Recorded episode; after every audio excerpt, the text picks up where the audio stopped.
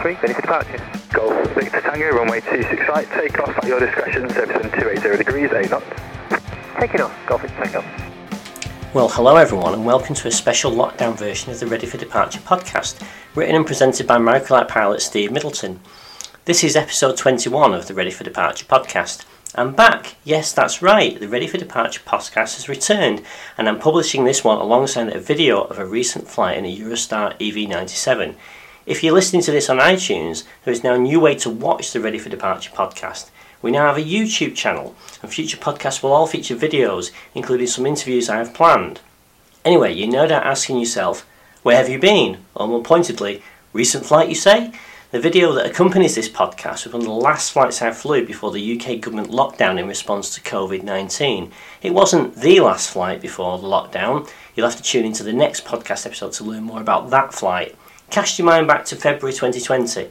At the time of recording this, that is just about a month ago, February 2020 had some of the worst flying weather the UK had seen in recent years. In fact, I did not fly at all during February, and so this flight was all about coming back to flying after a significant layoff.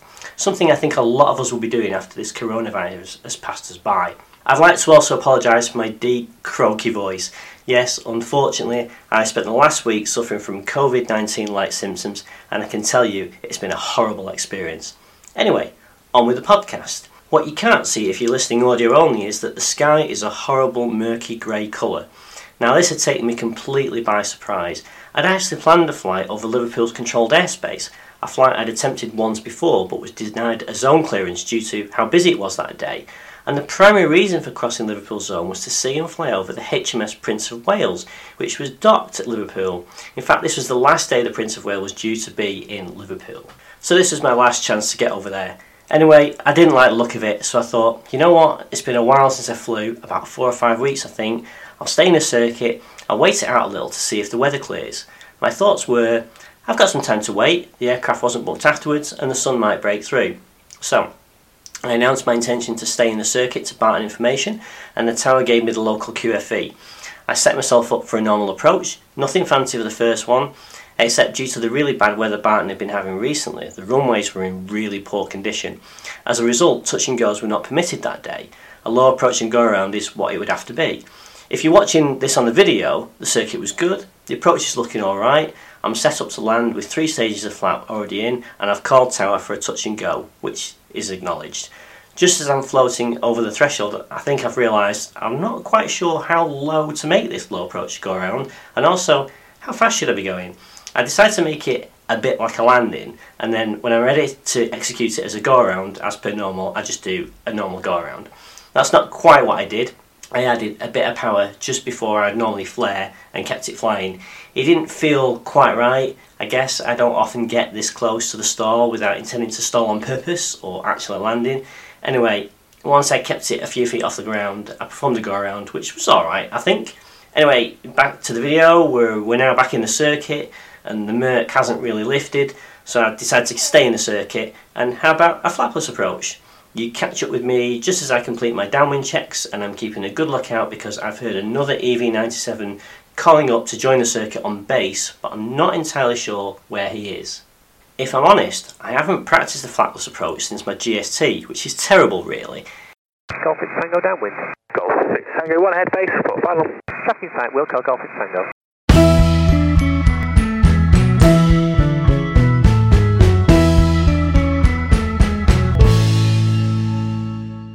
Anyway, if you're watching the video, I'll try and narrate along.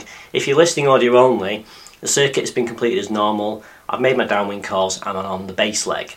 I nearly forget and put first stage of flapping, but I catch myself at the last minute and the flapless approach is on.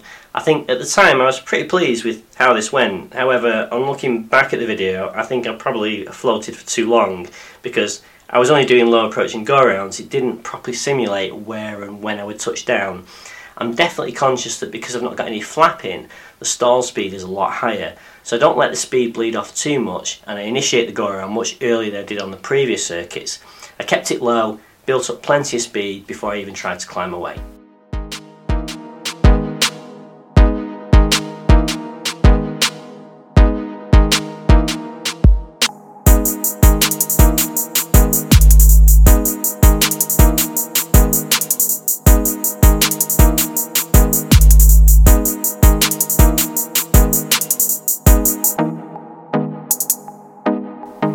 On the video, we're back around for another circuit, and again, I've not forgotten my downwinds checks, which is good because when I was training, it took me ages to get those.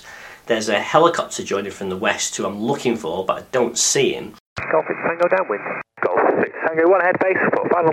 Tracking site, Wilco Golf Tango.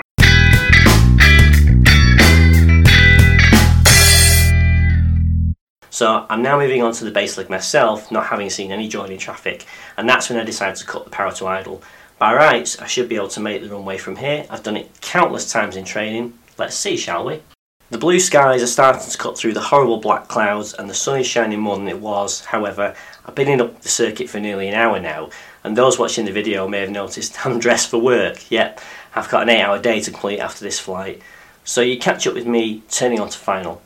Can't remember exactly when I called final. Unfortunately, the audio recorder had a low battery and died after only running for five minutes. I do remember feeling a bit guilty that the helicopter behind me was having to adjust his approach speed, probably because I just called that I was doing a glide approach, and also that this was to land as well.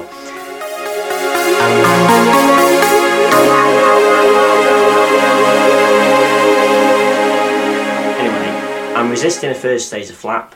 I'm trying to remember doing this in training, and I'm sure my instructor used to say, keep your eye on the middle of the runway, so that's what I'm doing.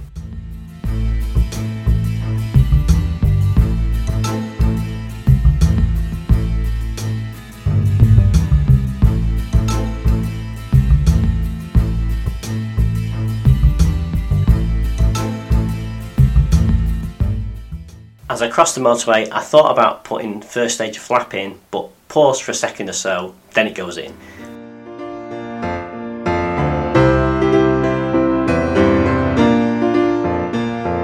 I guess I'm sure I've made it. We're definitely on the runway now, so second stage of flap goes in as I pass over the trees just before the runoff area, and then very quickly the third stage just before we get over the runway threshold. I've clearly caught that up. I should have had the second and third stages of flapping much earlier. Anyway, let's see how the rest of the approach and landing goes. Well, it's long. It's not too long, but we do drop down onto the grass with a bit of a thud. It's far from my best landing, but I cut myself a break. It's been over a month, much longer since I've done a glide approach, and it was safe. I can do better, but it'll do. Well, thanks for joining me on this one. I hope it was interesting or informative. It's certainly a frustrating time for all leisure pilots at the moment. I just hope we get to, back to some normality soon. Please join me for the next episode. See you next time. That's it for this episode of the Ready for Departure podcast. I hope you enjoyed it. If you did, please do subscribe on Apple Podcasts. Just search for Ready for Departure. If you'd like to give us a star rating and review on Apple Podcasts, that will be fab.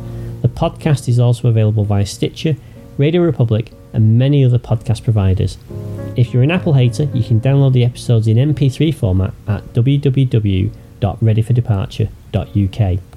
Our Facebook page is at facebook.com forward slash ready for departure UK. Please give our page a like. Finally, videos of the flights that are an inspiration for this podcast can be viewed on my YouTube channel. That's youtube.com forward slash Steve Middleton. There's a shortcut to the YouTube videos that might be easier. That's r4d.uk slash videos. Stick that in your browser. Please do watch, comment, and subscribe if you can. Your feedback is very much appreciated. Thanks for listening to the Ready for Departure podcast.